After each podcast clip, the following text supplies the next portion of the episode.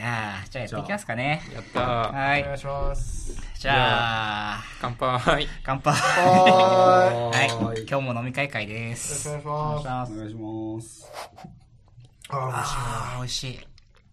小江戸。今家具は、これは美味しい。小江戸。日はソンムーさんからいただいたビールを飲んありがとうございでますスタートごちそうさまで。す。ホワイトベルグ飲んでるけど。それはいつも会社のやつです。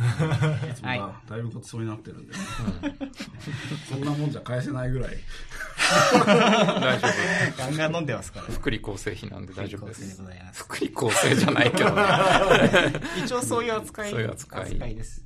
えっ、と、今日はですね、まあぜひ荒らしに来たいっていう流れで。いやいや。いやいやいや。僕は飲み会があるからっていうふうに言ってきたんで、飲み会が争うなんていう意図はないですよ。全然ない。はい。えーと平和だもんね。平和、平和、平和。今日はですね、4人でお送りします。えっ、と、大谷さんこ、んにちは。えー、それから、ソンムーさん。レギュラーの。レギュラーのソンムーさん。えー、そして初登場のトンプーさんです。よろしくお願いしますお願い。しまお願いす。します。じゃあ、せっかくなんで、トンプーさん、えー、軽く自己紹介を お願いいたします。はい。えっ、と、僕は、えっ、と、Google 合同会社で、えっ、と、デベロッパーアドボケートという仕事をしてます。デベロッパー、あ、デベロッパーアドボケートっていう。アドボケート。はい。えー職種が最近流行ってるらしいです。えーはい。でもだいぶ前からですよね。だいぶ前から、えっ、と、僕が入った時にはもうあって、多分2000、何年だろう？8年とかぐらいにはもうあったんじゃないかなと思います。あだいぶ10年。うん。え、え2008年？2008年とかには多分そのうん職種はもうあったと思うんえーすで、はい。さすが西海が。プロダクトごとにアドボケートの方がいるみたいな感じなんですか？それが、そう、最初は、なんか、えっ、と、そういうプロダクトごとに行って、例えば、えっ、と、Web Chrome 系のデベロッパーアドボケートとか、あとなんかアップエンジンの、あー昔はクラウドなかったんで、アップエンジンのデベロッパーアドボケートとかはい、なんかいろいろいたんですけど、なんか、その後いろいろこう、組織再編とかがあってですね、なんか、その、プロダクトごとにやっぱり分かれてると、こう、Google という会社が何かをデベロッパーにこう導入してもらうってなった時に、こう、連携するわけじゃないですか。うんうんなのに、こう、全員バラバラだと、ううまく連携ができないから、まあ、タイで知ってる人がいないから。そうそうです。なのでこう、じゃあ、よ横串の組織にしようとか言って、大きい会社とだけ話すチームとか、あとこう、なんていうんですかね、いわゆるこう動画とかブログとか、あと、なんだろう、カンファレンスとかで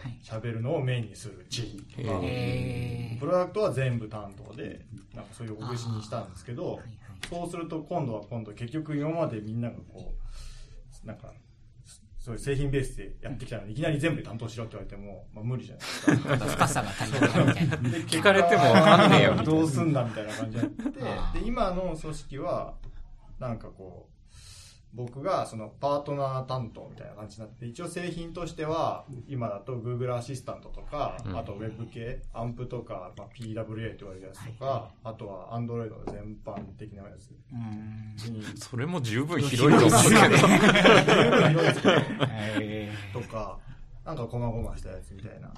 のを、こう、じ新しいものが出るたんび、新しい機能とかうん、製品とか出るたんびに、こう、いろんなところに、例えば、ハテナさんもそうですけど、どうすか？っつって、こんなサービスにフィットすると思うんですけど、みたいな話をして、そのリリース前とかに特に機能とかはそのリリース前のものとかを、ちょっと、どうですか、お試し導入とかしてもらえませんか？みたいな感じで話しに行って、で、やるってなったら、まあ、じゃあこういう感じですとか、まあこの辺はバグなんでこっちで直しますとか、はいろいろフィードバックもらって、うん。で、リリースと同時に、こんな会社がもうすでに導入してるんですみたいな事例を作る。そういうチームですね、僕。えー、じゃあなんかプロダクトも複数見るし、かつなんかお客さんとも話すし、そうですね。だいぶ、メインはだから一つは事例を作ることでもう一個はリリース前にいろいろバグとかやっぱあるんであとそのバグじゃないんだけどやっぱり仕様としておかしいのでそういうフィードバックをプロダクトチームにしてうん。その製品の品質を高めていくみたいな。えなのでは、うちもハテナブログのアンプ対応とかありがとうございましたその説は。お世話になりました。僕ではないですけど、あの、はい。その、こう、その裏にいる人ですけどね。裏人で訓算シールが輝くめっちゃ、めっちゃ金色っすね。なんで？貼る？パソコンにはあの僕銀色バージョンが貼ってある んです晴れてね、HTTPS 独自ドメインも。対応して、昨日はい。もう、アナウンスも出してできてよ素かった。晴らしい。そうですよね。なんかアンプもだいぶ、もう1年 ?2 年もう2二年、いや、一応オープンソースにあったの2010、あれいつだ ?15 年の10月とかじゃなかったっけ？あ、じゃあもう3年。うん、結構経ってますね。僕らもなんかアンプページに広告を出すために、そのアンププロジェクターにプレイテストを出して、はいっやったやったやった。ていうのをやりましたね。出てんのかな？アップ系。あ、ちょろちょろ。あんまり数字は言えない。ちょろちょろ出てます。ふわっとね。なんかアップになると逆にページのレンダリングが早すぎて広告収益が そうそう。影響されるみたいな話がなんかそ逆にあったけどう、なんかその、ページスピードが、うんだからその、コンテンツが最優先で表示されるがゆえに、その、もろに広告のその表示速度みたいなのが 分かっちゃうみたいな。そうなんですよねね。普通のページだとね、そうそうそうそうレンダリングもあって、あ、広告もなんか、あ、遅いけどちょっと出たな、みたいピラな。ピラピラみたいな。ハンプの場合ね、なんかこの空白なんだろうみたいな感じで、しばらく待つとね、出てくるんで。実際でも広告、まあ、なんか広告の話になるけど、はいはい。広告って、あの、早ければ収益性高くなると思う。んだけど、実際は、あの、100ミリ、200ミリとか、全然誤差で、広告効果には。はい。だからね、結構ね、サーバーのパフォーマンスには影響あるけど、広告効果的にはもう、1000ミリとかかかっても全然、大体は影響ないんだけど、アンプがそれ以上に早かったのかもしれない。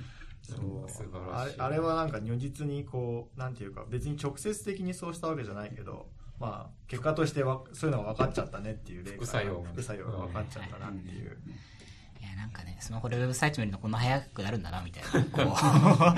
その、その体験が、素晴らしい。圧倒的。個人的にはだから別に、なんだろうな、まあその、検索結果での扱い云々みたいな話は僕全然検索の方はもう全然話せないから、話せないし話さないから、あの、言えないですけど、でもなんかなんかこう、少なくともよくわかんない、なんか初めて HTML タグ打ちますみたいな人が適当にポチポチ作っても、うん。なんかそれなりのスピード出るんで、まあ、そういう意味では、まあ、あのフレームワークは、うん。まあまあ、いいかなと、個人的には思ってるんですけど、まあ、そうですね。いや、全然いいと思います。いろいろありますよね。まだお酒が入ってないな、あんまりね。今日はね、飲み会っていう話だったんで、アルコール度数まあまあ行こうかななんか前回もそうだったけど、こうやっぱなんか、公式しっかりしちゃってるから、すごい、すごい入った時になんか、らあれこれ本当にラジオ局じゃんって。びっくりしちゃって。写真撮った方がいい。ツイートしといてもらえるとこれね、なんかね、ま、だんだんね、機材が増えていて、うんこれあれなんですよ、なんか、アジトフェームに買ったんじゃなくて、サークルがあるんですよ、音楽サークルが。はいで、あの、前田さん、まあ、今も、あの、調整しましたけど、はい。が機材詳しいんで、はいそのサークル費みたいのがあって、急にいくらか出るんですけど、はいそれでなんか、どんどん機材を増やしていくんですよ。はそうすると、なんかマイクとかスタンドとかがバンバン増えていって、スタジオ化したっていう、っていうい。ね。なるほど。そう、なんか、来、結構飲み会会はね、ジパングっていうなんか、あの、あ和室。があるんで、うんはいあそこでなんかピザとか食べながら前は撮ってたんですけど、はい。ね、これをつけると、そうちゃんとしちゃう。ちゃんとしちゃう感があるから、部屋もちゃんとね、周りが防音っぽい。びっくりしたんですよ、本当に。あれ？みたいな。塩。そう、防音っぽいスポンジが貼ってあるけど、その上にホワイトボードが貼ってあるっていう、なんか、意味わかんない。意味わかんないっていうか、単なるインテリアの。そうなんですよね。ね今写真投げました。はありがとうございます。い。や、今日はね、何の話しようかなと思って。何の、話だっけ？なんか、とんぺいさんが最近、フはい。ァイナンシャルプランニングの仕事っていうのがはい。はい。はい。はい、ちょっとブログを見てて気になってたんですけど、はい。これ、本当に試験を受けたんですか？本当に試験受けましてよものすごいもう受験、大学受験以来のちゃんとした試験を受けて、もう脳みそが終わった後、なんかすごい熱くなってて、ああ、本当に大変だなって。あれ、思いました。1級、2級、3級とかあるそうです、そうです。それに三1級、2級、3級があって、これはそのなんか、どこだっけ？忘れちゃったんですけど、その、ファイナンシャルプランニング技能士っていうものを、こう、例えば名刺とか、名乗っていいよっていう、そのための試験なんですね。で、一応国がそれを定めて、で、それはなんだろう、例えば英検2級取得しましたって履歴書書けるじゃないですか、一応。あれと同じで、そのファイナンシャルプランニング技能士って書くためには、その試験を受けなきゃいけないですと。で、1級、2級、3級があって、で、それを運営してるのが、日本ファイナンシャルプランニング協会、うん。ファイナンプランナーズ協会か、と、あと、金財って呼ばれるその2つの団体があって、日それファ県と金財。日ファ県って誰も多分呼んでないけど。日本 FP 協会 FP 協会。あ協会と金財っていう2つがあって。で、その2つが一応共同運営してて、でうん。なんか、二つあるのに共同運営してるってなんかすごい仲、仲悪くないのかな？で一応特色があってえ、ーなんか学科試験っていうのと実技試験っていうのがあって、えー学科試験は3級とかだと丸×なんですよ、全部。これは正しい丸×みたいな。実技って何するんですか？実技は、もうちょっとだからその算数のテストでいうところの、あの、学科はただの計算問題みたいな。12×9 はいくつでしょうみたいなのがずっと並んでる感じで。で、えっ、と、学科は文章問題みたいな。えー、例えば、あの、保険の問題だとするじゃないですか。保険関係の問題だとすると、保険証書の内容が書いてあるんですよ。ここに A さんはこういう保険に今加入してます。はい。で、問い1みたいなので、例えば今、この瞬間に、その保険を契約してる A さんが、交通事故にあって、で、10日間入院をしして手術を受けましたと。はいはい。その場合に、いくら給付金がもらえるでしょうとか。そういう。問題が、学科、あの、実技試験ですね。えーえーそれが？3級？3級も2級も学科実技があって、2級の方がやっぱ難しいんですよ。へー2級は学科が4択問題になってて、で大体2個まで絞れるんですよ。どっちやかえでも3級は、さ問題も優しいみたいな。問題も優しいですねえ。ーで、だから範囲としては同じなんですよね。があの、3級も2級も。ただ2級の方が聞くもん、聞く内容が細かいっていう感じですね。ライフプランニングと資金計画、リスク管理、金融資産、タックスプランニング、ね不動産、相続。えそうだから大体その個人とか、まあ、あとそうですね。個人事業主レベル中小企業とかまで含めてやるんですけど、まあ、大体そのファイナンシャルプランニングってこう名前の通りこう資産をこう自分が人生生きていく中でどうやってちゃんと運用していけば、まあ、い。い感じになるかみたいなのをこう計画を立てると。でそのためにはそのうまく活用しなきゃいけないんでこの今のこの日本だと、えー例えば金融資産があるじゃないですか。その銀行の普通預金もそうだし定期預金もそうだし、あとあのいわゆる株とか証,、うん証券系もあるしあと債券もあるし、えーであと保険。その金融資産、えー、と保険であと不動産ですね。うん。であと,、えー、と税金。うん。節税しましょうみたいな話も入るし、あと最後相続とかもやるんですよ。だからそのなんだろう、えー、と実技試験とかだとこう家系図みたいなのが出てきて。でなんか A さんが死にましたみたいなはいはい。で、えーこの子供この孫は子供とか孫はいくらこのもらえるでしょうみたいなのを計算するんですよねええー、なんかすごい実技っすね。ええー、そんなんある。現金資産じゃない時にどうやるかとか、そういうあります話あります。あります、とかもね。だからそのこのはどう評価されるでしょう？ね、うん。現金資産だけだったら、うん単に割り算で全然。まあね。だけど。電卓とかは持ち込めるの？電卓は持ち込めます、えー電卓だ関数電卓とかやっぱダメで。メモリメモリ1回までみたいな。決まってて。え多分絶対 Amazon 調べたらそれ用の電卓売ってると思そうなんですよ。ー、複利計算とかもね、簡単にできたりとか。なんか税税理士試験電卓とかでなんかググるとあー。絶対出てくるみたいな。ええじゃあトンプさんに、あの、保険のファイナンシャルプランニングの相談とかもできる感じで？きる僕はできます。もう僕は無計画に貯金してるだけっていう雑に雑に株を買うとかなんかそういう。偉いなぁ。株を買う。無計画に貯金してるって十分計画。的だよ。無計画にいやなんかねとりあえずマネーフォワードでこう全部の資産がそうそう右一応見れるようににしてまあなんかまあふ、まあ、増えてはいくんですけど。マネーフォワード便利ですね。便利ですねめちゃくちゃ便利。素晴らしい。うん。エンジニアとそういうなんか金なんていうの？あライフプランナーってすごいうん。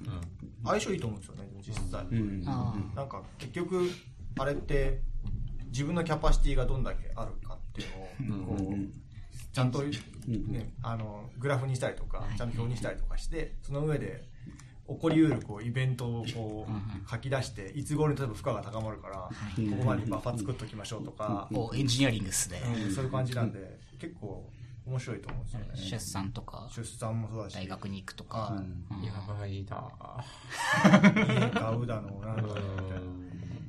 でそれで分かったのは、なんか、自分が死ぬ時って、まあ、葬式をちゃんとやったとしても、大体300万くらいしかかかんないんですよ。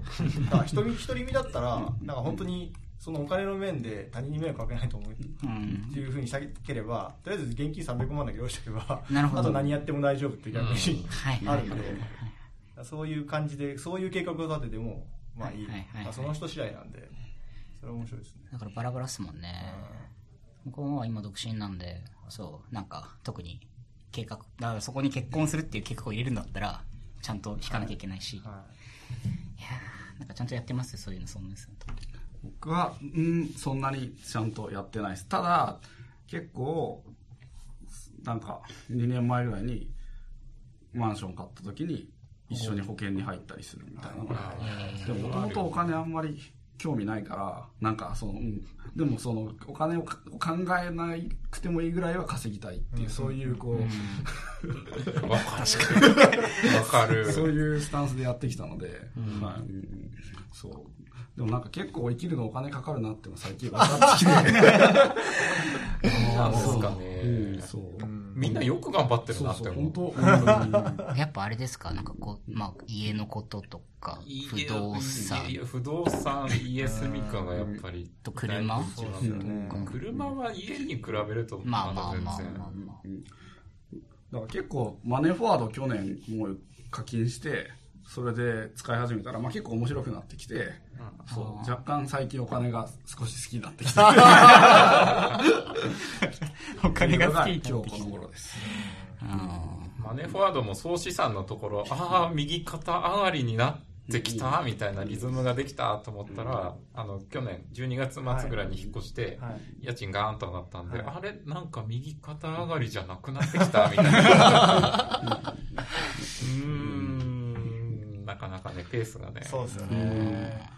あとなんか昔は年額での収支が見れたらしいけど、今見られないね。額で見てもでもしょうがなくない？年額、モネフォワード上でってことですか？マネーフォワーあドで。えでも年で収支とか見たい、見たいじゃん。やっぱりうん。その、うん、突発で出てくものもあるし、あまあ年で払うものあるじゃん。うん。僕保険とか、あの、うん。年額一括で払ってるから。そうですね。ん。へね。保険何も、何も入って、ななんか入ってる。か、か、入院保険とかは個人として生命保険はなんかさっきの死んだら300万ぐらいあれば、ね。OK であればそんなに言うほどいらないとは思うけど。なんかやばいのが、死んだら別にもう死んじゃうからはい、別にいいじゃないですか。うん。だけど、あの、なんだろう、障害が残ったりとかしてうん、働けなくなるけど、働けなくなっちゃうんだけど、お金が入ってこないみたいな状況が一番やばいんで、やばいね。そこだけは、にちょっと一応見た方がいいっていうのがありますね。なるほど、なるほど。まあ、特にプログラマーだと、なん手使えないととか、手、手ぐらいだったらなんとかなると思うけど。まあ脳動けないとか、まあ確かにギリギリになっちゃうあとはなんかすごい集中力がなくなる何かに。うんうん。まあ頭痛がひどいとかも多分仕事やってる場合じゃなくなるだろうし。確かに。足ぐらいね、なくなっても全然仕事はできると思うけど。うんなんか、そういうのをこう考えなきゃいけないじゃないですか。だから、なんかお金の計算どうのこうのよりも、自分の人生とこう、向き合うみたいなことを結構するんで、やっぱ嫌だなって。なんか、まあでもそうっすよね。自分も真剣に考えるタイミングがないから、なんか俺はブライカンだから別にそんなものはいらねえんだっていう人はそれでいいと思うんですけど、まあちょっとでも何かこう、考えたくないからしてないっていうのがあるときは、なんかやると、まあ、なんかあれと同じ、なんていうかよく、なんか G、Getting Things Done っていうかあったじゃないですか。あの、なんか全部タスクを書き出して、あ書き出すことで、なんか頭がすっきりして、もうここに全部書いてあるから、これだけやればいいそれでこう不安がなくなるみたいなの同じで。なんかとりあえずもう、ここで全部考えて計画したから、例えば計画通りにいかなかったとしても、その時にまた考えればいい話で同じことすればいいんだけど、一回やってるんで、っていうのがあるんです起きうることを列挙して、うん。うんみたいみんなそういう時はやっぱり Google ドキュメントを使ったりするんですか？家庭で。僕は家庭で、Google ドキュメントを対応してますね。ま あ、便利ですよ。家庭内情報共有。うんむちゃくちゃ使ってますね。ハテナ社の人たちは多分買ってて、ハテナグループとかけど、いや、ハテナグループは使ってない。うちは一応、ハテナブログをシークレット運用してる んですよ。やっぱり、え使うんー、ですはい。でもあんまり、あんまり使えてないかな。はい。どういう？まあちょっとこう、あの、しまあなんか、こう、秘密の RSS みたいなのを吐けるので、これは公式機能じゃないんですけど、そういうのがあるっていうのが分かっちゃいましたね。いやいや、で、それを IFT に組ませて、LINE と連携するみたいなのをやってます。これはすごい便利なので、なんか普通にその、こう、公式機能、オフィシャル機能にしてほしいなって思ってるんですけど、でも、ハテナブログ。家庭内でシークレットハテナブログを何書くんですか？いや、なんか割と、その、かか考えてることとか、あとなんか計画みたいなのをこう、ああ、まあ、計書いたりと画かはわかんなくないけど、うん。考えてることあ、は、とかなんかその、なるほど。例えば最近その、え最近って言うともう1年前ぐらいだけど、うんそのもうキャリアを解約して MVNO にするときに、はい。なんかこうこれとこれとこれがいいのがあって、でまあこう、これがいいっていう説明を書いたりとか、それは、ある程度のまとまりのある情報をこうシェアするときはそこに書いてる。あそこに書いてるために作ったけど、まあそんなに活用はできてない。なるほど、面白いな。なんかシェアハウスとかしてる人たちだとなんか GitHub にリポジトリ作あって、ーそこでなんか issue で管理してるとかいう人もいましたけど。そうだね。あと、まあ、家庭内 Slack とかやってる。家庭内 Slack はたまに聞くね。でもまあ、それはね、あまりにもこう、エンジニア、そういう便利すぎるでしょっていう。だから、そう。いや、でも会社の人たち聞いたら、やっぱり Slack 導入する前は、はい。割と LINE とかなんかで、あの、メンバー同士プライベートなやり取りしてたけど、 Slack 入れたらなんか Slack でプライベートのやり取り、会社間、会社の人たちがするようになったみたいな話は聞くから、なるほど。なんか割となんか慣れたら使いやすいんだろうか、みたいな。感じは。まあ自分でね、あの、リアクション足せますしね、こう、アイコン、早く帰りなさいとか、ご飯ご飯はいるのとか、そういう、何そういうこと言われんの？ええ、妄想をしてます。こう、結婚生活について。鈴研私生活謎なんですよ、この人。謎なんだ。謎なんだよ。社内の人も僕の私生活全然知らないかもしれない。えそれ秘密にしてんの？週末にビストロに食いに行くみたいなことぐらいしか、ビストロ。まだわかんない。ご飯をね、食べにいや、。何人かやっぱそう、鈴賢さんをちょっと近しく知ってる人から、はい。こう、話を聞いても、はい鈴賢さんの私生活は謎です。だってこの前西郡が鈴研地遊びに行くぞ、遊びに行くぞって言ってたら本当に怒ってて。いや、違うんですよ。それはね、ちょっとなんかいくつか？あって。まずね、西郷がまず、端的にめんどくさいっていうあいつは絶対来たら家を荒らしに来るんで、数人でね、西郡楽しいやつだよ。今日いないことをいいことに。いいやつなんですけど、さあ、鈴研の話。絶対ね、家に来てなんかお酒ね、バンバン持ってきて飲んでね、あれなんじゃない西鈴研、あのはい、洗面所行ったらなんか歯ブラシ、たくさん並んでるみたいな。たくさんはななくていいけど、いやいや、そんなことないですけどねそん。なことないはい。髪の毛とか落ちない。あ落ちてないと思います。大丈夫です。大丈夫落ちてても落ちてた方がいいよ。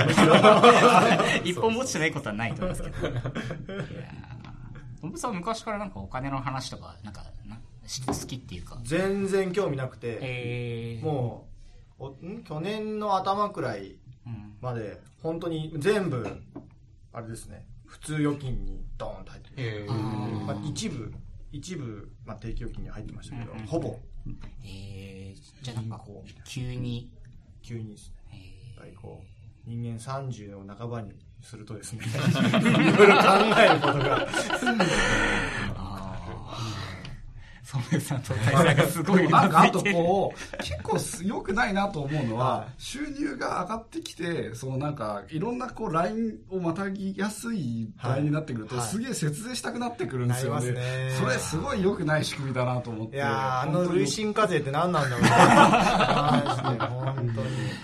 どんどん上がりとますもんかね。、そう、あと、児童手当とかもこう LINE によって結構その だからその FP の勉強やってると、うん。こう当然税金の話が出てくるんで、こう源泉徴収票を見て答えるみたいな問題が結構あるんですよ、そこでやっぱり扶養家族の話が出てくるんですよね、でそれまで僕全然まあ子供もいないし、知らないから見てたらなんかえなんで0歳から16歳は扶養なのに手当関係ない。なんか扶養手当つかねえの？みたいな。そう。あの、は？前年末調整のはい。あたりの紙書くときに、16歳って何なの？って、いつも思うよね。は？あれ、あれ何なんですか？あれは昔は0歳から16、16じゃあ19か、まで、もうずーっとちゃんと手当ついてたんですよ。えなんですけどー手、当っていうか、あの、税金を下げるえーっと、あれ手は控除なんで、所所得控除なんで、まず税金を計算する前の控除を減ら、あの、所得を減らすっていうね。はい。でで、あの、子供手当が、うん。ちょうど、あの、民主党政権の時に、増えた。で、あの時に、だからそれがなくなったはず、確か。はい。えっていうね。で、確かあの時に、あの、子供手当って名前が変わって、額が増えて、その後どうなったんだっけ？額は一応増えたままなのかな？なんかね、その辺もね、ちゃんとね、僕見てないです。そう。なんか去年だか、あれですよね、所得800だか900だか、なんかだと、そうです、そうです。そうです扶養控除がうんなく減る？とか、あとなんか、うんねとかありましたよね。800、900。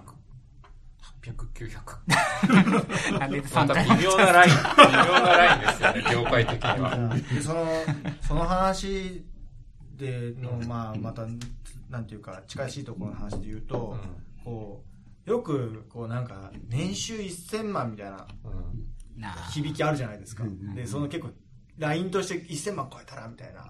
うん僕自分が多分子供の頃から1000万円っていう基準がなんかずーっと大人とかが話してるの聞いて、うん1000万円っていう基準がずっとあって、うんうんでももうそれから多分30年ぐらい経ってるんですよ。初めてだってうん30年経って。その基準が変わってないって日本やばくねえかみたいいっいすよね。やむしろ多分難易度としては上がってる上がってますよね。失われたそうそういや20本年、当に25年ぐらいかなって。いううん。で、その間に消費税はなんかもう10%になろうとしてるし、はいはいはい。なんか社会保、ね、ほ社なんか社会保険とかはどんどん上がってるし、うん。実質所得減ってんじゃんみたいな。減ってる。えーって。で、年金が上がってみたいな。うん。なんで、年金もバックは期待しないしね。もう、今のところまだ割、実は割のいい投資ではあるんですけどね、あれね。ああ、そうなんですね。実でも僕らがなんか ね、もらう頃にはもうどうなってるかわかんないですし。ね何歳からもらえる？なんかオプションでね、遅くすると。いやもう俺下手すると、それ平均寿命より上だぞみたいな。85歳からですみたいな。寿命がもう上がり続けると思ってるのかっていう、そういう。いやー、本当、だからそういう現実をこうもう一度再確認するのにも3級ぐらいおすすめですね。へへ FP の。え、トンプさん、トンプさん受けたっていうか、持ってるのは？今実際はうん。3級はもう受かってて、うん。2級の受験資格3級持ってることなんであるいは実務経験ない人実務経験ないんで、うん。3級持ってて順、番に行く必要があるんだ2級をうんこの間受けて、5月の末かな、受けて、で、今月末に結果が出るんですけど、へ多分自己採点した限りは受かってるんで、えー。はい。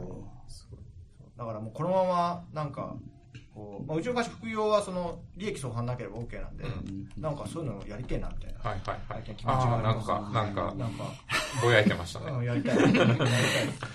エンジニア。どういうことができるんですか？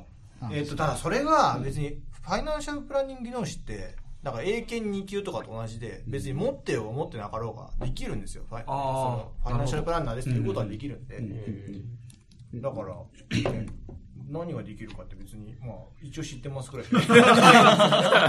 知ってるということになってる。どっかにデッチ奉公をしたいとかうん。しなきゃいけないんですけど、でほんすごいもどかしいのが、専門的なことって、あの、各事業の方がいらっしゃるんで、うん。例えば税金関係だったら税理士に頼まなきゃいけないし、保険を売り買いするんであれば、あの、保険、えー外交員、うん。その保険募集人っていうのをやらなきゃいけない、保険外交員とか、あ不と動産も。不動産だったら宅建持ってなきゃいけないし、みたいな。だから、なんだから一応一般的にはこうですねみたいな。一般論できるんですけど。弁理士、弁護士。はその中でい一番わかんないのは、あの、技術士って何なんですかい、よくわかんないわかんないあれなんだ僕らの業界に割と一番近いけど、うんあの意味わかんない。よくわかんない前職の時技術士試験、一次試験だけ受けさせられて、一応通ったけど、なんか意味わかんないな。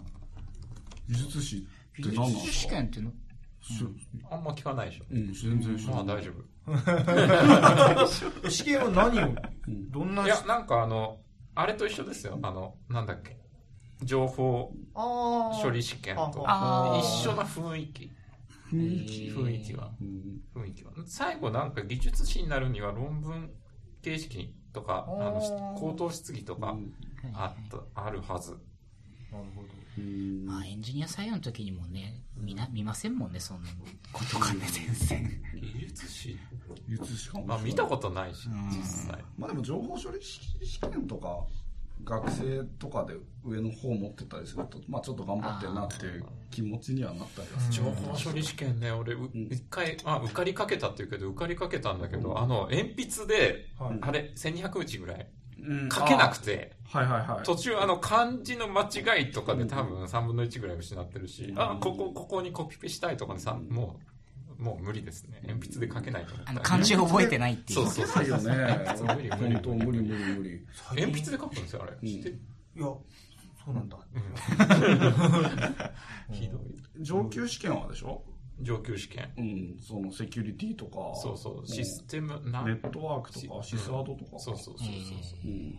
ソフトウェア開発技術者の、なんか、なんか、なんかね、アそーキテクチャーかな。それ受けた。そういう情報系の試験だったらね、なんかちょっとタイピングさせてほしいなみたいな気持ちになりますけどね。確かに。僕データベーススペシャリストもうちょっとまあギリギリ落ちたことが一回あるんだけどその時も多分なんか午後の2の試験はもう A3 用紙が渡されてそこにこうひたすら ER 図を書くみたいなお手書きで。手書きでなるほど。渋い ER 図ならまだいいかな。俺本当に漢字試験受けてる気分だった。うんまあ ER 図だったらまだねうんそうそうだから最近そういうのに危機を覚えて僕紙の手帳を使うようにしましああ逆に。逆に逆に。Google カレンダーと併用でみたいな。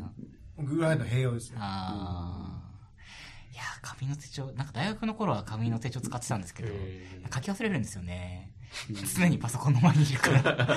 え結構か書いてます、こまめに。そう書いてます。手帳。そこにあるんですけどえー。なんか結構面白い。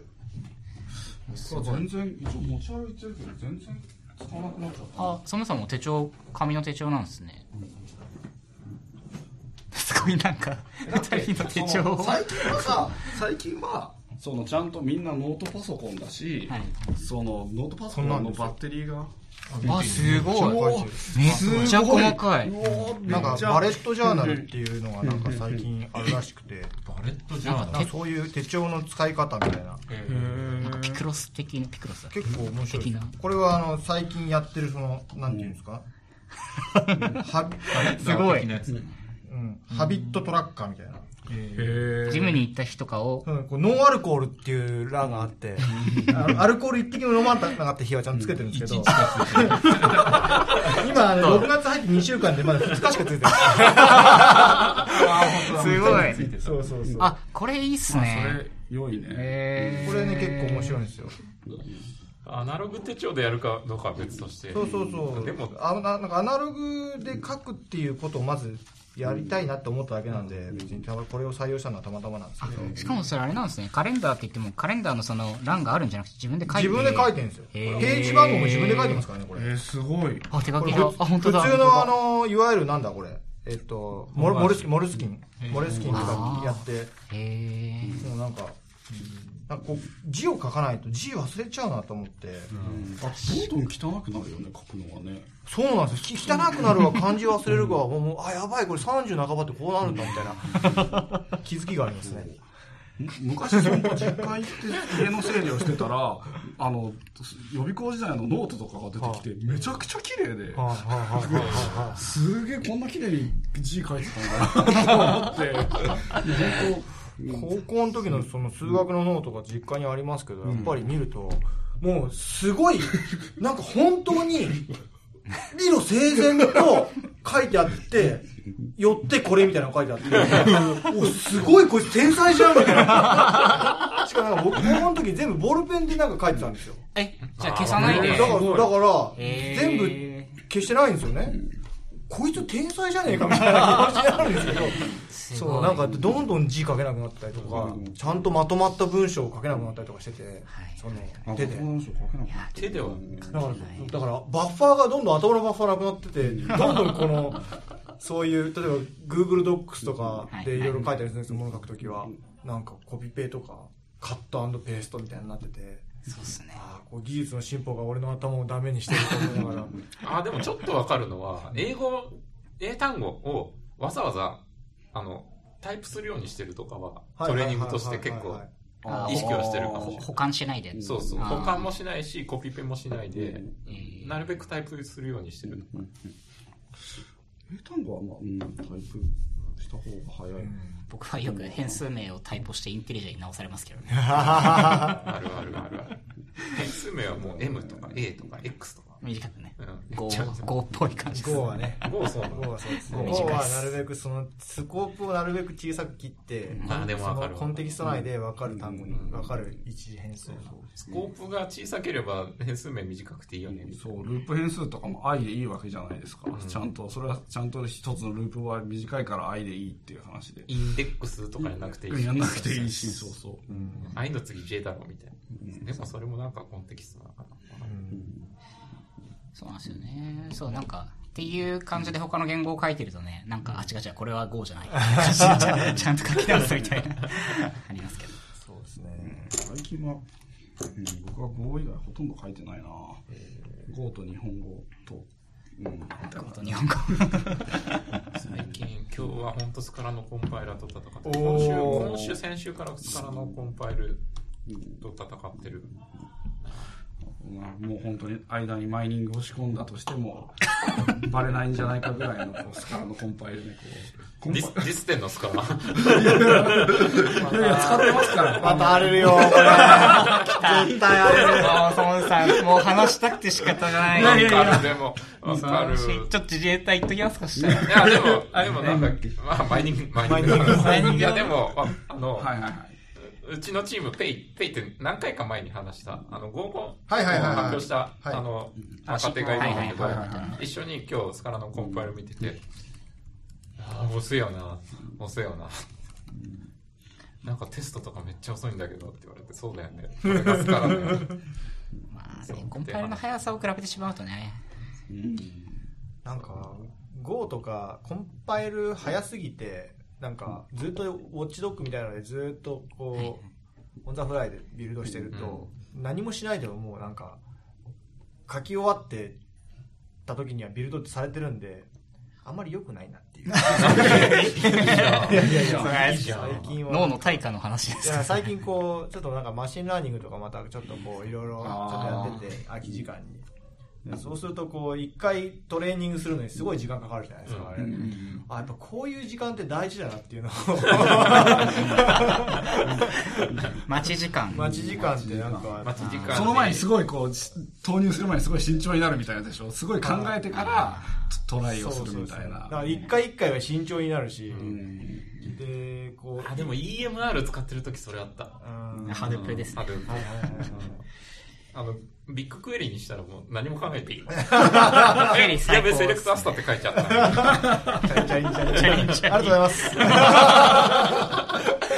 いや、最高っすよね、本当確かにな、ハドプの場所とか4時間ぐらい待ったりしてたからな。うんひどい慎重でしたよ。って言ってなんか、そう、最後の、最後の段のはプリデス落ちるみたいな。あそうそうそうそうここつってみたいな。やってました、やってました。最悪あります、あります。蓋開けたら9、もう100%エラーの方に倒れちゃったと。なるほどな。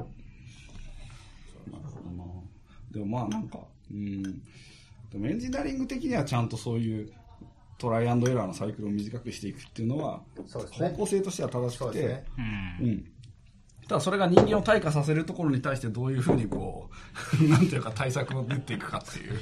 退化してないんじゃない？進化？適応？適用適用うんまあね。うん。そろそろね、テストコードとかもう AI が自動生成してくれないかなとは思ってますけどね。本当さっきの他の話もそうですけど、なんか、保管とかテストとか、ある程度、なんかこう、それが分かる情報があった時には、いろいろこう自動でやってほしいな感はありますよね。そうっすよね。他もあの、この間、マイクロソフトのビジュアルスタジオコード、ビジュアルスタジオか、の方で、なんか GitHub のコードのデータを元にして保管のあれめっちゃいいよね。やってほしい。インテリセンス。インテリセンス。あれはすごいよね。GitHub の、あの、GitHub の WebUI 上から、うんあの、インテリジェのように、あの、定義に飛ぶとか、もしくは使ってる場所を特定するとかの分析ができたら、うん。めっちゃ助かるなと思って。なんかあのソースグラフっていうサービスがあって、うんそれがやってたりするんですけど、なんかああいうのもう知見は完全にね、マイクロソフトが持ってるはずなんで、GitHub だとねプレ、プライベートリポジトリとかそれなりにあ、そうなるから、うん。なんか、すごい、WebUI 上で、うんうんうん。そうですね。インテリジェ、まあ、あの、JetBrains がね、アップソースっていうコードレビューツール出してて、それはなんか、ブラウザ上で解析した結果に止めるんですよね。定義元とかに。えーそうなんですかっていうのを、まあ、使いたいなって話をゆうせさんが出た回で知ったんですけど、まだ試してないです。どうなのかな試してほしいな。なんか気がついたら真面目な話になってしまった。いやいいんじゃないですか。いいじゃないですか。じゃあ、インターネット、インターネットスキャンダルの話でもする、インターネットスキャンダルの話ですか？コイン、なんとか。あ、コインハイブですか？コインハイブ。来ましたね、コインハイブ。コインハイブは、どうですか？コインハイブだと、いや、これはね、個人的にはもう、いや、すごい展開になったなと。まあこれなんか一応僕もブログ読んだだけなんで簡単に解説すると、まあその仮想通貨マイニングのコインハイブっていうツールがあって、これは JS をサイトに埋めとくと、まあその、サイト運営者の人に、えっ、と、まあインセンティブが送られるような仕組みになっていて、はい。はい。はい。まあブラウザ上で、その、マイニング、仮想通貨のマイニングの、えっ、と、実行をすると、まあ、その、ゆウェブページを閲覧している人の CPU を使って、まあ、マイニングをして、えー、と仮想通貨の、まあ、採掘をすると。はい。で、これを見てたサイトを運営してた人が、まあ、摘発かな？逮捕そうです逮じゃないか。家宅捜索。家宅捜索されたっていう話があって、まあ、これは、その、まあ、ただ埋めてただけですっていうのが、まあ、頑末ではあるんですけどそう。で、これで注目されてるのが、まあ、なんでそもそもこれが、まあ、その家宅捜索される刑事件となる、たのか、みたいなところが、まあ、焦点。今日の6月14日の最新状況は、ひろみちゅっていうアカウントの人が、ひろみちゅってアカウントの人がなんか、警視庁がなんか注意喚起をして、警察庁ね。警察庁、はい警察庁が。そう、んあの、注意喚起をしてるサイトに、始まったな、みたいな。そうそうそうそう。何々する可能性がありますあります。うんえ、あれって後出しだよね？完全に。えだってその、今、なんだっけ、30人くらい、違うわ、何人、何人なんかだっけ10件刑で結構16人結構、逮捕されてるみたいなね逮捕されたみたいな。ひどい話だね。本当に昨日、一昨日だと神奈川県警やばいよねぐらいしかさ話してなかったのに、10件刑でこれ、もう16人。示し合わせじゃん、みたいな。そう。うんいや、そんなもんだ。まあ、そんなもんっていうか、ね、彼らはそういうもんだと思うけど、うーん。いやー、ちょっとね。そう。なんですかうね。ん。いやうんなんか、もう、悪いことだけど、まあちょっと、その、悪い、いや、悪いそうじゃなくて悪い認識ないじゃないですか？なんかわ、そうそう、悪いと思ってないし。え効率悪いと思う。あ、そうそう、すげえ効率悪いし、いや、筋は悪いなと思うけど、そういう法的にいいか悪いかっていうと、全然その、悪いっていうことも確定してないし、うんその、か、なんか、本当は良くないけどやっちゃってるよねみたいな人を見せしめのために逮捕するとかならまだいいかもしれないけど、うん。まだその世の中的にその前例もないしいい悪いって決まっまだその決着ついてないことに見せしめ逮捕みたいなその何の意味もないよな。ーいや、本当に何も意味もないし、むしろ、うん。じゃあ、なんだろう、そういう越権みたいな、うん。こういうことを、この法治国家ということになっている日本で、やっちゃっていいの？みたいな。うん、そうなん。ですよね。まあ今回もね、で特にこう、多分、あまりこうエンジニア海外から、あの辺の、その、要は技術と法律のバランスに関してう、ん。あの、すごくこう、警察に対してのその、うん。なん。ていうか、信頼がないので、まあ、今回がまたまたそれの、それをこう強化するようなものになってしまうっていうのが残念だなっていう。でもなん。か結構これなんかこ声上げるなりした方がいいんじゃないかって感じがあって、結果結構もう NHK とかでも報道されて、うん。なんか逮捕者が出たってなると完全にもう、いやそううですネガじゃないですか、うん世論的には。でも普通に僕らの感覚からするとありえんっていう感じだから、そこのギャップを、こう、うん。埋めていかないと本当に変な方向にすごい。でやるとしたらじゃあどこがロビ結局ロビーングが必要になるじゃないですか、う。んでうん。誰がじゃあやるんだろうなっていうのはあってでそうなってくるとできるのは、いわゆるこうね、うん。こう大きめのうん。例えば SI とかではないじゃないですか、はい。これは広告収益と同じになるんで、うんまあ、やりやり方としては、なのでそうするとインターネット系の会社がやらなきゃいけないなっていうことになると、どこなんだろうなみたいな気持ちはありますね。まあ本当にね、僕らの、まあ特に広告、まあこれって、今回その不正指令電磁的記録取得保管罪っていう、まあ、すげえ。なんか読んだ今。読み上げております。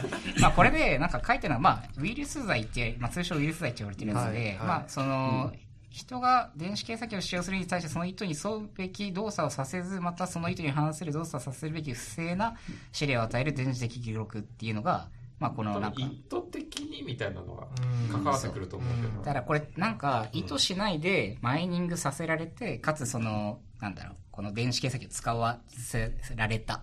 ユーザーさんがいますよね。っていうところだという解釈をまあ個人的にはしてるんですけど、なんかこれで言っちゃうと、なんかもう JavaScript を動かしたらアウトじゃんみたいなレベルになっちゃうんで、そこはでも、クライアントサイドでどクライアントサイドでうん。その動作をするか否か的なその動作っていうのは別になんか広告を表示す違うな。でもそうなるとどういう話になるわけってなっちゃうなんかね。いやなんかその無理やりその向こうの解釈をうん。なんとかして理解しようと思ってるんですけど、これね、論点がね、なんで、その、例えば、なんかその、広告もそうですし、その、仮想通貨も何もそうなんですけど、何かをして、サイト運営してる人に収益を返すような仕組み、まあ、っていう意味では広告も一緒なんですよね、ウェブ広告も。まあ広告見たいって、すげえ見たいっていう人はまずいないからまあそうねそうそうそう。だから勝手に、なんかそもそもペタペタと貼ってあって、なんか広告が出たっていうので、あ、それ私が、その、なんだろう、ななんか認めてないのに、私の CP リスト使ったよね、みたいなこと言われるのと、なんか、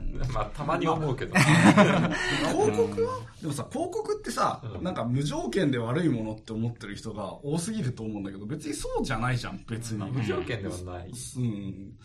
広告から行って新しいサービス知ることもまあ当然ある。し。そうし、だそれを押し付けがましくやることがすごい良くないし、そういうふうに過剰に加熱しがちだから嫌われるっていうだけなんかそのもう、うん。もう僕らは分かってるじゃないですかどういう原理で動いてるかとか、うん。今ほんずっと考えてみると、ウェブページの広告も新聞上の広告も別に紙面の中の一部に広告を載せるってことに関しては何も変わらないし、うん。うん。その広告を表示するっていうのは一瞬にその広告するまではどの広告が出るかみたいな後ろのビッティングとかいろいろ含めてずっとなんか後ろのこう配信システムのあれをどうのこうのやってるのは除いてですよ。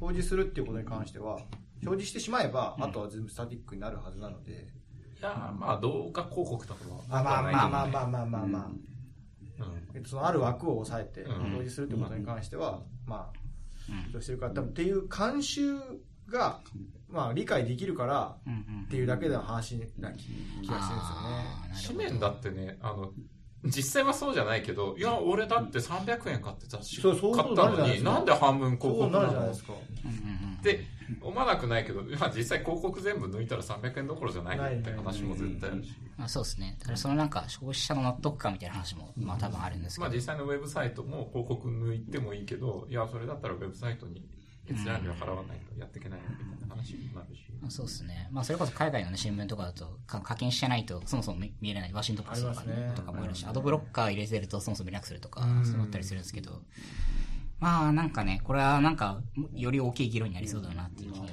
てまあでも、なんか、うん、うん。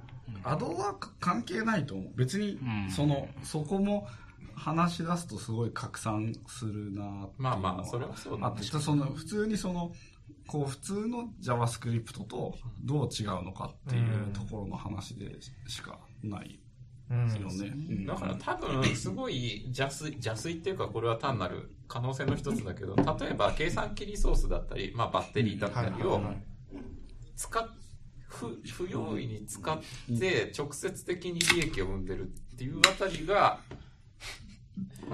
うん。引っかかるんですかね、まあ例えば。まあ、ある意味、その、東電みたいな話ではあるとは思うので、その、まあ、可能性として可能性としてはね、そう、うんうんうん広告は別に CPU リソースを使いに行きたくて行ってるという、うん結果的になってしまってるっていうのはあると思うんですけど。しうん体験としてユーザーが織り込み済みっていうのもあると思うね。うんその、まあ、サイト上に、そそれはまあさっきの監修の話であるんだけど。その織り込み済みっていうのはうん、あくまでもうなんか、いつか、だから、いつからその広告がその、ウェブサイトに貼られるのとかわからないんですけど、僕は。うんうんもうそれいう、そういう体験がもうなんか、10年単位であったから、今織り込み済みっていうことが言えるという話であって、今この瞬間からいきなりインターネットが始まって、ある A っていうサイトは、普通に広告を埋め込んで、ある B っていうサイトは、普通にそういうなんか、マイニングのあれを埋め込んだとして、じゃあ何が違うんだっていう。うん。で、その、結局その意図としては、その広告の、広告というかその、ウェブを運営、ウェブサイトを運営している運営者が、その無料で公開している、そのこ、ものに対して何かしらの収益を必要としているので、よこっちは広告で、こっちはマイニングですっていう、っていう話になると思うんで、そうですね。まあ、でもまあ、うん、JS を動かしていることに対してどう思うかっていう話でしかない気がするな。まあ、その、そうね。ででもまあ、なんかその、こう、嫌いな人のブログを見に行った時に、そいつが意図せず稼いでたら、まあ、嫌だなってっていう感じにな。るかもしれない。広告がインフレで、あ、そんな少なくなって、まあ、クリックしたらみたいな方が多いから、その、うんはい。はい。はい。まあ確かにね。いやなんかこれ、まあ今回、まあその仮想通貨っていうのはまたまたタイムリーなネタでもあると思ってて、マイニングっていう手法についても。でもなんかこの、多分なんか将来にわたって、こういうなんか、ユーザーの CPU リソースを使ってなんうまくマネタイズするみたいなものっていうのは、まあ、多分出てくる可能性は全然ああるんですよね。昔からあるからね、宇宙人を探すとかね。宇宙人を探す？あ、そうそうあったよね。あったんですか？え、あなんかグリッドコンピューティング。あ、グリッドコンピューティングの時代にありました。はいはいはいそうはいはいはい。なんか、その、いろいろあった新薬を、なんかやるとか、素数を計算するとか。PS3 でいろいろやってたそうそうああ、はいはいはいはい。なんかいきなりね、ソンムさんが宇宙人探すとか言い始めちゃったから、お、いよいよ寄ってきたかなって。盛り上がってまいりました。盛り上がってきたかと思ったけど、そういうことがありました、ありました。いや、別になんかその、まあ、家宅、家宅捜索するってことは令状が出てるってことですよね。まあ、裁判所がその、何かしら言ったのは、まあ、別に人に間違いはあると思うので、うん。まあ、それに関しては、まあ、そういうこともあったかとは思うんですけど、逮捕ってなっちゃうとちょっとね、やっぱり、うん。その、刑が決定はしてないにしても、こう、世間の心象的にやっぱ良くないものがあるのは十分向こう側も承知してるはずなので、それは良くないなとは思いますね。それ特にその、根拠があやふやのままやるっていうのは、ちょっと賛成はできないですね。しかも別に本人絶対罪の意識とかあってやったわけじゃないじゃないですか。しかもまあ知らなかったみたいな話もあるけど、前例がないから知らないに決まってるし。まあ、最初はしょうがないんじゃない、最初っていうか何か、まあいいことも悪いこともわかんないけど、うん最初はそんなもんだと思うけど、うん根拠がなんかよくわかんないよね。そうですね。検挙されるべきっていうのが、6月14日の夜うん。の進捗だよね。ああ、そうですね。明日には今なんかね、これが新しい解釈とかたニュースとかこれ出る頃には変わるかもしれない、けどこれがインターネットに出る頃にはどうなってるかわかんないですけどね。まあね。まあちょっと議論の過程を追いつつ、まあいや、なんかしかし急展開だよね。しなんかその、ブログ で済んだら翌日報道とかなんかそういうのが出てくるみたいな。いや、そうっすね。ううんん。死に幸せだかのようにね。そう。稲漬きビールってなんかすごい風味があるな。美味しいですよ、これ。へえ。へえ。相馬さんのお土産。なんか、この話でもそうですけど、例えばあの、ほら、ツイッターで、なんかこう、著作権違反のものを上げた人のツイートを RT したものに対しての著作権違反みたいな、その著作権法違反みたいな話もあったじゃないですか、最近。なんか、もう、これだけこう、インターネットが発展してくると、どこに行っても絶対関わりが出てくるので、こう、もう、エンジニアもこう特にウェブサービスとかやってると、ますますこう法律とかその辺を理解していかないといけないなっていう感じはすごく感じてて、で前が僕 YouTube やってたんで、やっぱり、その辺がものすごい意識がありますね。でまあもともと結構ウェブサイト運営してると、普通に法律ってめちゃくちゃ意識しないといけない。まあそうですよね。特に CGM と呼ばれるやつ、やつにしても、ゲーム、僕まあゲームにしても、そうだよね。その、うん。そうっすよね。でなんか割と法律はなんか、ちょっと面白いよね。エンジニアいや面白いです面白いなんていうか、現実の仕様って感じだから。なんかその、う僕の会社はアメリカの西海岸に本社がある会社なんで、そこに、こう、そこをベースにして、いろいろ利用規約とかいろいろ決められたりするんですよね。そうすると、なんかその、その、アメリカでのコンテンツでの、コンテンツの取り扱いで、要は著作権に関する取り扱いと、日本国の法律においての、その著作権取り扱いっていうのがまあ全然違うので、そこでその利用規約で決まってるものと実際のこの現地ローカルな国でこ運用されてる法律が食い違ってる時の対応とかが結構いろいろあったりとかしてえー面白いです。例えばその日本とかって一番わかりやすいのは日本とかで著作権法においてフェアユースって概念はないんですよね。うん何秒だろうが、もう一瞬でも使った限りはもうそれは著著作物を使った時にはもう著作権法が発動するわけですよ。アメリカとかだと、なんか例えば動画だったら30秒以内だったら OK みたいな。とか、そうなんですパブリックなものには OK みたいな。だから多分、あの、ツイッターとか、あの、自負貼り付けれますよみたいな機能がちょっと前、ちょっと前って結構前からあるけど、あれもね、あの、大丈夫かなと思ったけど、多分それなんですよ。そうですね。フェアユースの範囲に収まだかるからら結構、ギリ、その範囲に収まってる自負とかだったら OK。多分そういう判断だと思うんですよ。うん。で、裸足の原コラ悪とか。も。なのがあの、日本とかフランスって著作権か関係でいくと、かなり先進的な、かなり細かく厳しくやってる国なんですよね。一方でアメリカってかなりグダグダなんですよね。著作権後進国なんですよ、あそこは。そこが、そういう国の会社が、なんかこう、グローバルにいろいろやっちゃってるのは、結構今その辺問題だと思う。えー個人的には。まあ、特にウェブサービスとしては大きいね、会だから社が。本来であれば、その、グローバル展開するんであれば、各国においてうんうん、その一番厳しいところをベースラインにして、一応考えた方がいいんだけど、まあ結局それできないじゃないですか。やっぱ難しいじゃないですか。難しいし、あの、ね、ツイッターだって裸足の原コラでそれなりにコミュニティ盛り上がるのが、いいことか悪いことかみたいな話だもんね。うんなんかその辺の法律と、慣習と、なんか、みたいなところは。ねで、実際にね、実装するのは自分たちだし。でもフェアユースはね、個人的にそれぐらいでいい？ような気がするんだけどね。うん。だから、まあ、だからその、今日本で著作権系のものが全部申告罪になってるから、まあそれで目をつぶってる人も結構いるんだろうなって気がしてるんですけど、うんまあ、タイムリーなところで言うと、先月とかね、GDPR の施行が始まったりとかね、あったんで。あれはや大変ですね。ですね。あれはもう対 Google、Facebook、Twitter とかなんか西海岸の大手企業がまずターゲットにされるだろうなっていう想像はしてて、僕らみたいな中小の局と中小企業は別に、ああ、それなんかは、そう訴訟的な意味ですかそう、優先順位としてはだいぶ下がることを願ってるんだけど、まあなんか何かあっ、たとしてもね。訴訟リスクという意味ではもそうだし、まああとその、実際にね、その EU で、まあ EU でビジネスをしないとやっぱり、まあっていう話もあったりとか、まあ、ただあの流れは、あれはなんかもうちょっと多分、大きい流れでいくと多分今後10年くらいかけてどんどんいろんな国に来ると思うんですよね。まあね、のはそうでしょうね。うんある程度いい同じような。いい、お互いに、お互いにじゃないわ。まあ、それぞれの個人にとっていいポイントってとこなんだっけ、うん。そのためにまあどういうなんか実装にしてやっていくのがいいのかみたいなところもまあそれなりになんか落としどころみたいなのをこれから作られてくる感じなんでしょうね。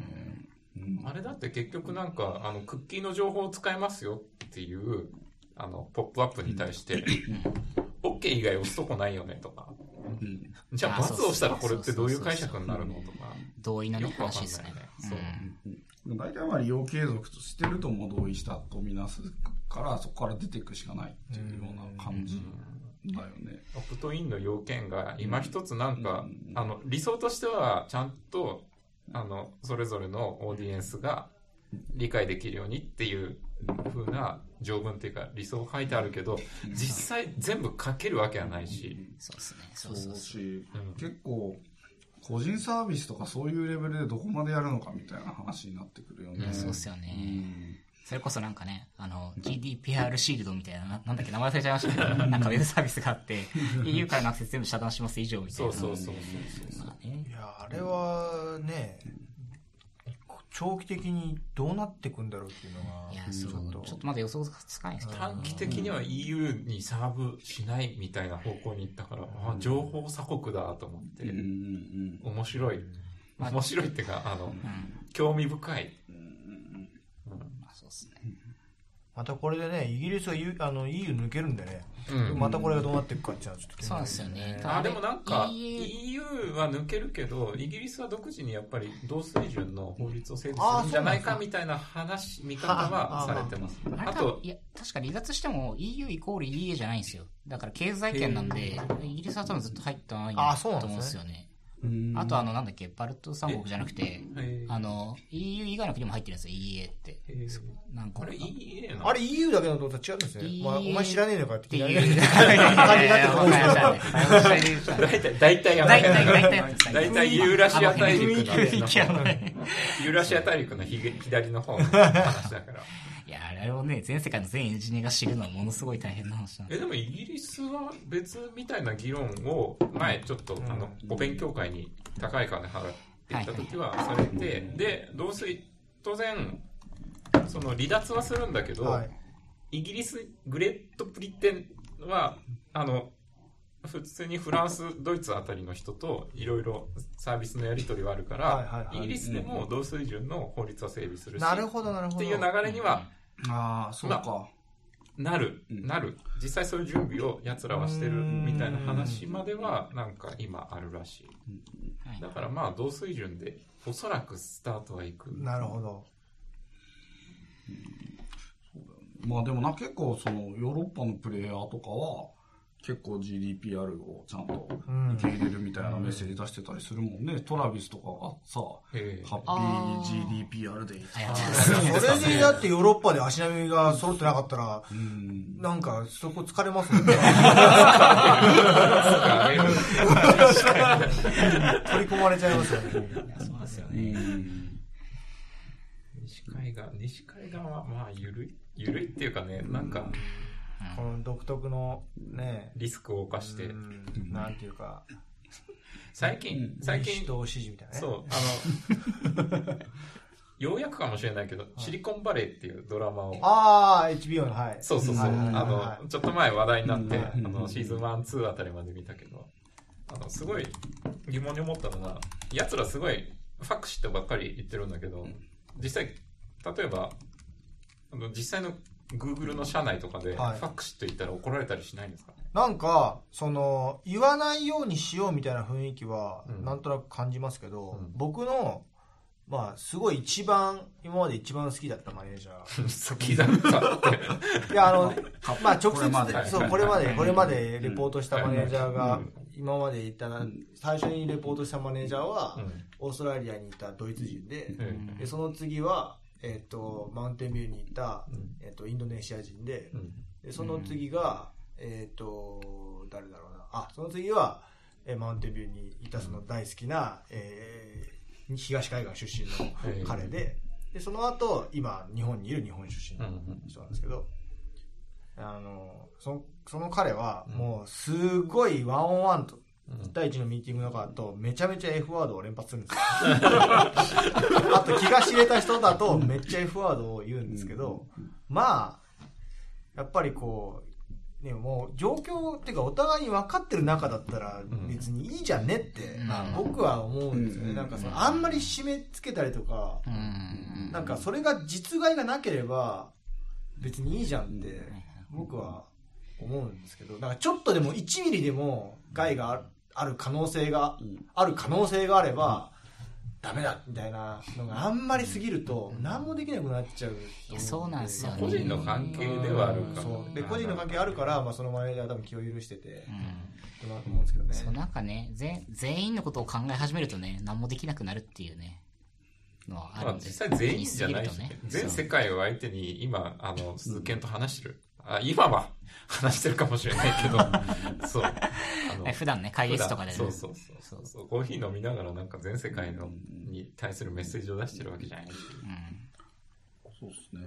でもまあなんか、そういう意味ではもっと逆にフラットになっていった方がいい,、いいんだろうなって。本質そう本質的にそのフラットってなんだろうみたいなうんうんなりますそうね。なんか嫌なことを嫌ってちゃんと言えるかどうかが結構その、大大事で、なんかそうそうなんかそうしないと抑圧されて本当は言いたいけど言えないみたいな人が多い状況だと、なんか実はその片方はすごいそういうこうなんていうかコミュニケーションのつもりでやってたことが片方が実は嫌みたいなそういう非対称が起こりやすい状況になるのがまあ良くないでしょうね。でもどうどうしていいのかっていいのかまあ難しいね。なんか、まあ、なんかその別に僕はずっと日本にいるし、日本で生まれ育ったからわからないですけど、やっぱりこう、そういういろんな話を聞いたりとか、そういうところで実際にこう触れたりとかしてて、個人的に思ったのは、まあ、本当に同じことで、なんかこう、誰かがもしかしたらこういうふうに嫌に思うかもしれないから、やめようとか、そういうことではなくて、もう、そういうことを言われる嫌ですっていうふうに言いやすくする環境を作ることだし、そういうことを聞いて改善するような環境を作るっていう方向に向かないと、もうそれこそ、なん。か、わかん。ない。昔あった2ちゃん。の自治中じゃないですけど、もうなん。かもうひたすらこの取り締まりたい人は取り締まったことによって気持ちよくなって終わるみたいなことが増えるから、それによって、その、例えば8割方は関係な、まあ8割もっともっともう9割9分関係なくて、もしかしたらもう本当に1%の人が、その嫌な覚えをしてるから、それはまあ嫌だと思うよ、かもしれないよって。でも実際はその1%の人も、まあ別にこれは、まあ、ジョークでしょって分かってるからどうでもいいみたいなふうに思ってるかもしれない実際はね。実際は。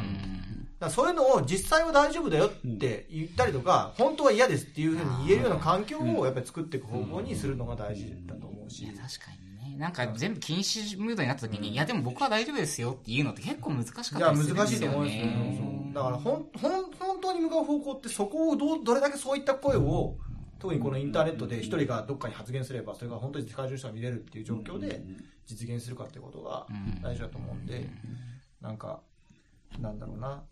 僕は大丈夫ですよっていう意見表明も実は裏返して、まあ、解釈することができて、あの僕は大丈夫ですよ。だからあのお前が言うのはおかしい。みたいな裏返しの解釈は実際成り立つ場面もあって、うんうん。それなりに、はいはいやっぱりなんかねいろいろあるよね解釈。あるよね。まあ解釈、うん。コミュニティとかだと、やっぱりコミュニティのスタンスを明らかにしとくべきで、やっぱその全部は受け入れられないから、こういう人を受け入れますっていうようなところとか、そのあたりも、なんかバランスも大事になってくるんだろうなっていう、その。全部はなんかその、こう、難しい。難しい。でもまあ、そそういう人を受け入れたいってなった時にどうするかみたいなのとか、あとなんか今結局そのマイノリティの人が、マイノリティだって言いづらいから、なんか抱え込んじゃうみたいなのとか、本当は嫌だったの言えないみたいなのが多い。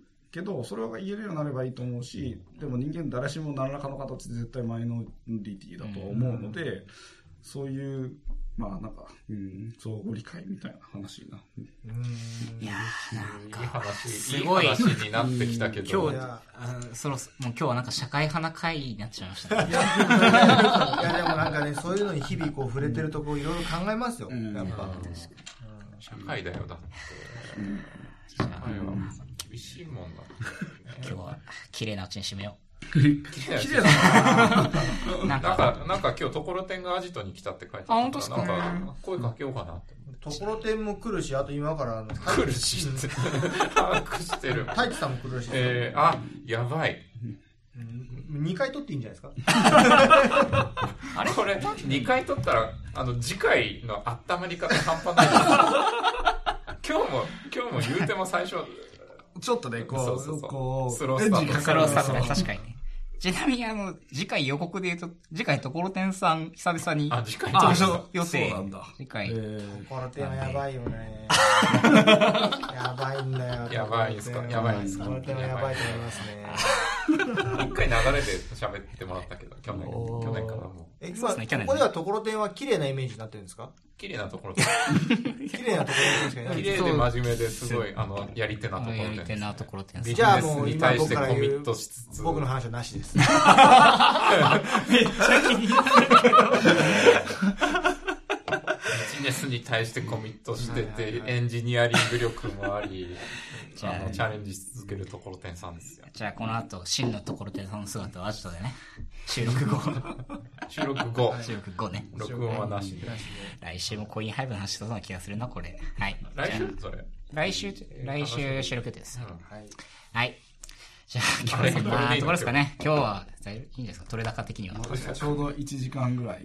そうだね。うんえっと、はい。じゃあ、えっ、と、今日のエピソードは、ハッシュタグ FM スラッシュ26でお聞きいただけます。16。26。ポッドキャストアプリでも聞けますんで、よろしくお願いします。はい。じゃあ、えっ、と、今日のゲストは、えっ、と、ソンムーさんと、大谷さんと、えっとトンプーさんでした。ありがとうございます。ありがとうございました。